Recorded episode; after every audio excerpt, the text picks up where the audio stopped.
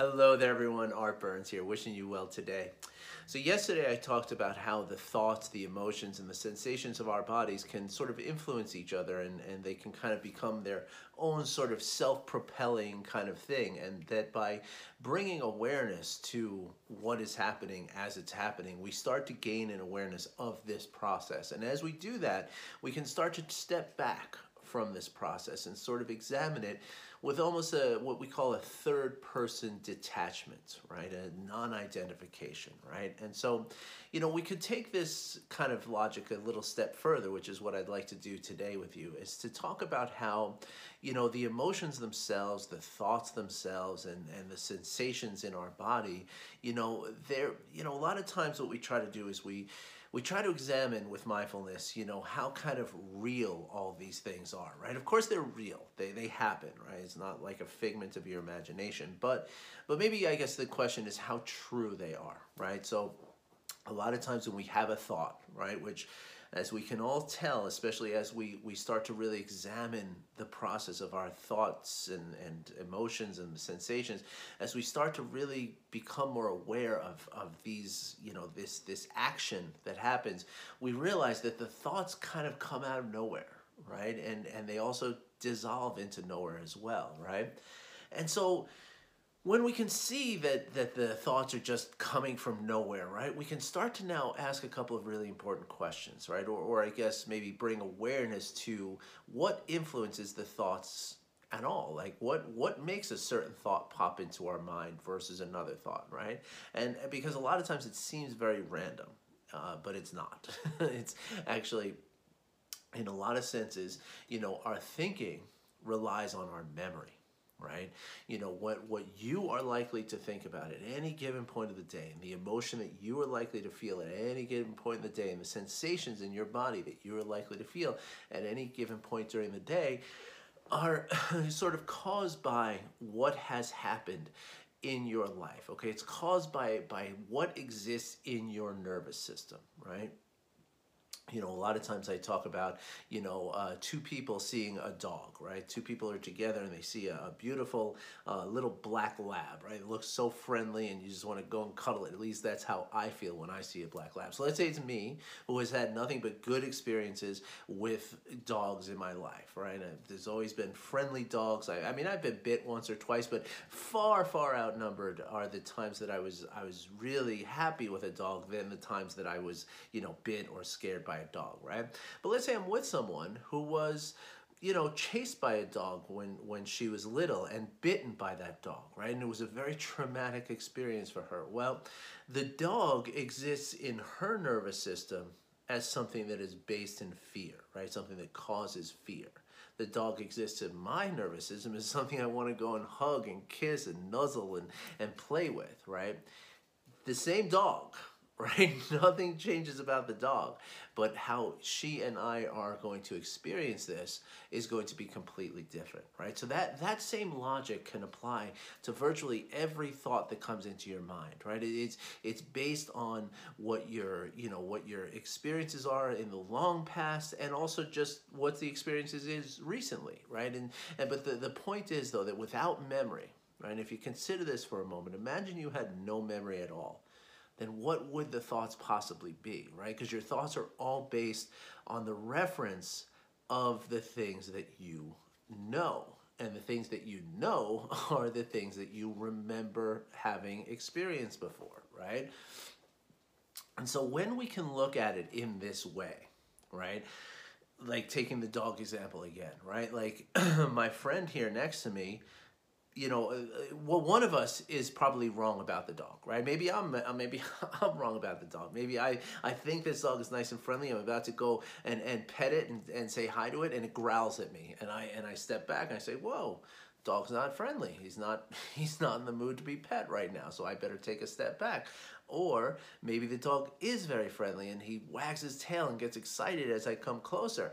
Well, then what my friend is feeling about that dog is absolutely not true, right? So, so the point is that that when we when we kind of realize this fact, right, that that our thoughts and our emotions and the sensations that they make happen in our bodies they're not necessarily true, right? Because they are based on our past experiences right now. Of course, this gets to where our past experiences can kind of create the future experience, right? Because we're going to make decisions and we're going to have perceptions on, on our plans and our future actions, you know, based on what we believe to be true, right? And so what mindfulness allows us to do is question this, right?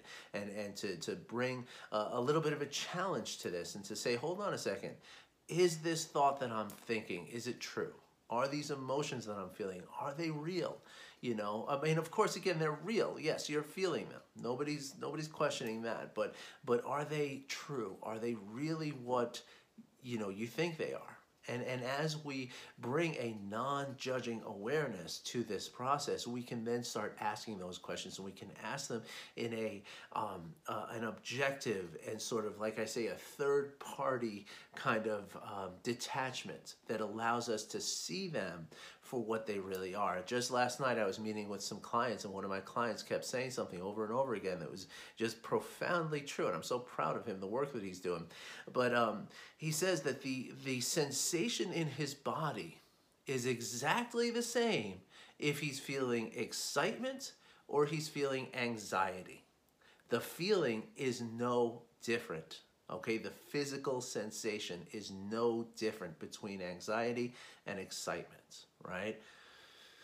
That's what I'm talking about. So, what is the difference, right? The difference is the emotion that we're attaching to that physical sensation, right? If we're feeling a sense of fear, then that's called anxiety. If we're feeling a sense of love, then that's called excitement, right? But the physical feeling is no different right? And so when we can bring awareness and now now to take that step further he you know my clients and i were talking last night and he you know we're kind of saying you know so what do you do then? Right? And he was saying well what i do then is i see what is it that's making me feel anxiety. If i'm identifying it as anxiety what's making me feel anxious about it?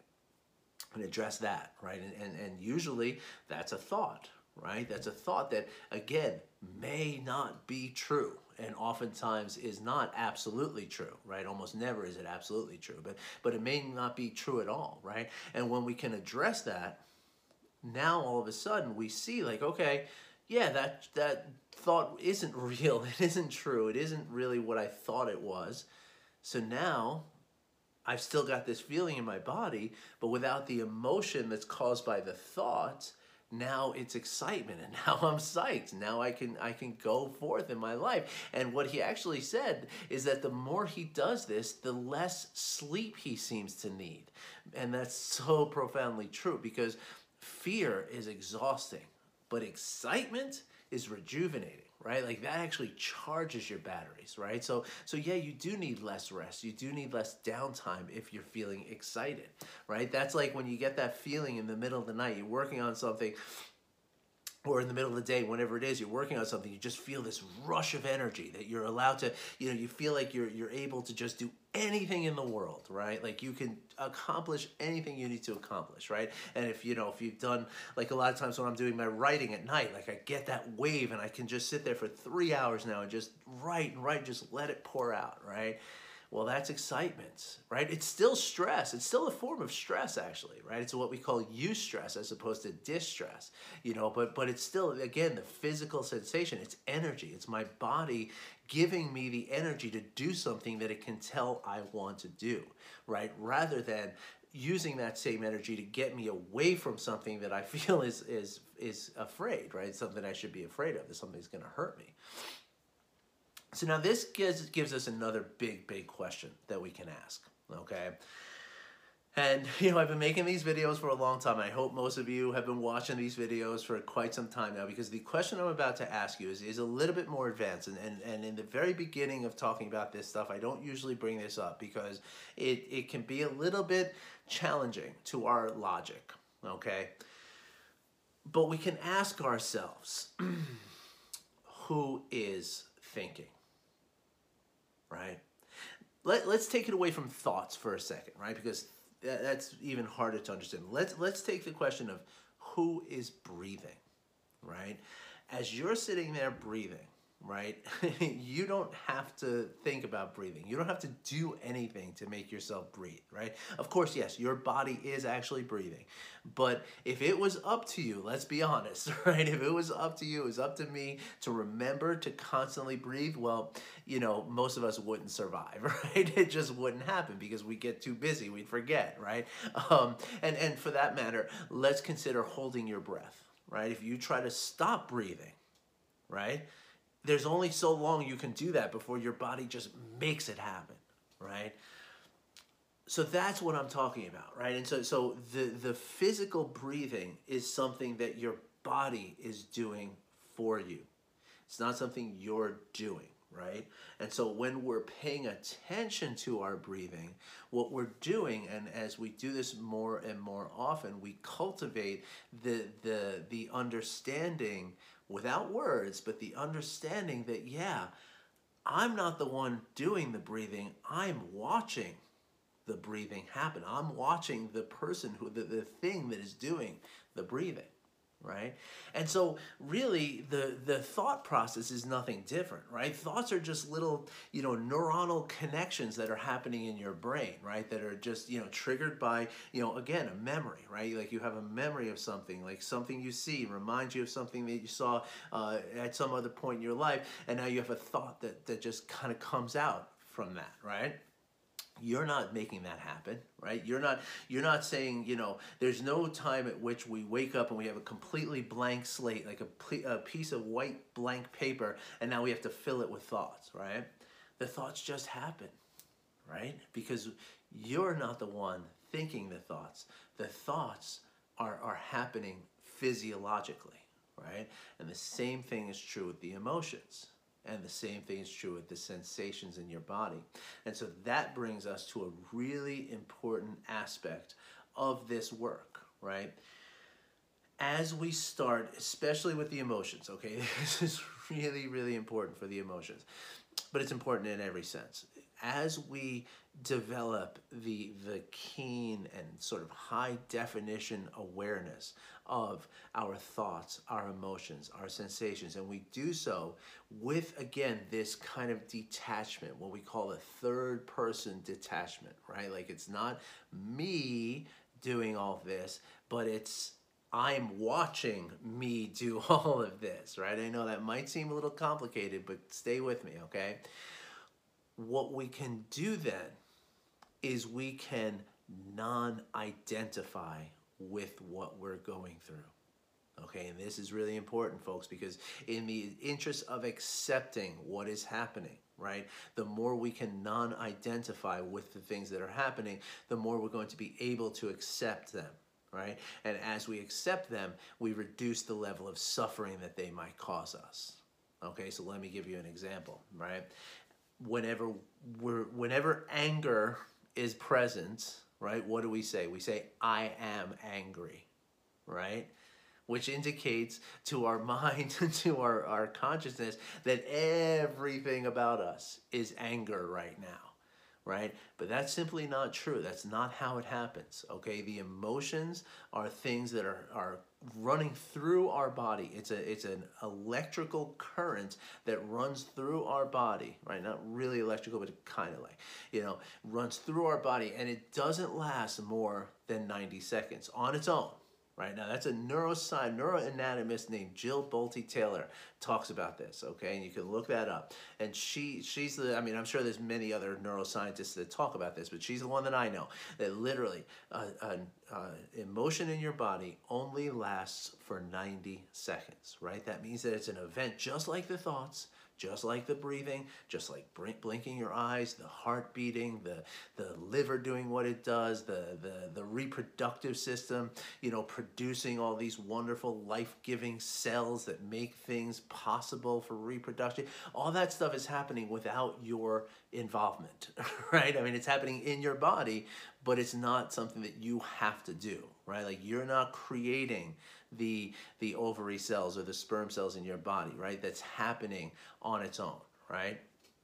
that's just obviously just one very simple example, but you're not breathing, you're not making your heart beat, you're not making your eyes blink, you're not, sure, you can close your eyes, you can force yourself to blink, but all day, every day, you're blinking without even thinking about it, right? Because that's happening automatically. Well, the same thing is true for your, your emotions and your thoughts right remember i said like the thoughts just pop out right they just come they just they they're they're here all of a sudden. We don't know where they came from, we don't know where they go to, but they're here for just a, a, period of time, right? And usually it's a very brief period of time, in fact. And as we pay attention to it, we see that. We see how quickly these things go. And that allows us now to to again get this detachment this this you know non-identification. So getting back to the anger right the emotion right? The emotion is just something that's arising in your body. It's it's it's it's brought on by the thought right which is brought on by a part of your memory right? Either a traumatic memory from your childhood or or from at some point in your life. You know something is is influencing that thought right? And that's your memory that's your past experience right? And then that thought makes that emotion happen right? You have a thought of a dog that's scary. I feel fear. I feel the emotion of fear right? That emotion, right? Like what I just said is much more accurate than saying, I am afraid, right? When you see that dog, the first thing you think of is like, I am afraid of that dog, meaning that my whole existence is all about fear about this dog. That's not accurate. What is more accurate to say is, I feel fear in my body right now as a result of the thought that comes from the memory of that dog when I was five years old that chased me down and bit me and I had to go get stitches, right? Like, you know, obviously there's lots of different, you know, every single thing that you can possibly think has its roots in some level of memory. So this is always true, right? It's always true to say that I am not my thoughts right? And my thoughts are not me. I am not my emotions. My emotions are not me. I am not the sensations of my body. The sensations of my body are not me. And when we can start to understand this and we can start to really, you know, you know, embody this and, and, and really live this truth, right? Now, again, it's very, very easy to say, huh, as a curious kind of notion. I feel this fear in my body right now. Fear is happening here, and I, I, I, that's curious. Let me be present with it. Let me accept it. Let me be present, and let me examine it. Right? And like my friend said, if there is something really to be afraid of, right? Like if my if my safety is in in jeopardy right now well then i have to take action to to do something. And that's what emotions are really there for right? Emotions are there to to push us towards things that we love and to get us away from things that we fear right? Because the things that we fear are likely to hurt us right? The things that we love are likely to help us. Although sometimes, you know, I mean, I love chocolate so much that, you know, it, it gets to be a, a bit of a problem. I loved alcohol for, for a long, long time. I loved the effects of alcohol and it became an addiction and it started to hurt my body. So, so this is another way in which even the emotions, can we trust them, right? Did I really love alcohol, right? Because alcohol was killing me. So did I really love it? Or was I really afraid of it? But I couldn't stop going for it because I loved the the sensation of the numbness that it gave me. Right? And this is where it can get very, very deep and complicated, you know, and this is part of our journey together as we're doing, as we're practicing mindfulness together, I mean within ourselves, right? Or if you happen to work with me, this is something that we go through together. Um, but as you're developing this this is these are the truths that start to emerge. And as these truths emerge you know again we're able to meet the emotions. Even the ones that make us very very you know unsettled we're able to meet them with a non-judging acceptance a curious acceptance or an accepting curiosity whichever way you want to look at it. And and when we can do that now we can learn about ourselves and about what motivates us, right? We can learn that, okay, hmm, I had this thing happen to me this one time a long time ago, and that is driving my decision making. And look at the pattern that I'm stuck in now. Look at these cycles. I wonder why I'm always coming up with this, you know, this problem in my life, right? And now once we can see it with that kind of curiosity, well, now we can just take a step back and say, you know what? I'm going to choose to not think that. Like my friend with the anxiety, when he can choose to see that the, the, the fear was coming from some thought that usually is not true, now he can choose to release that thought and now just feel the excitement in his body, right?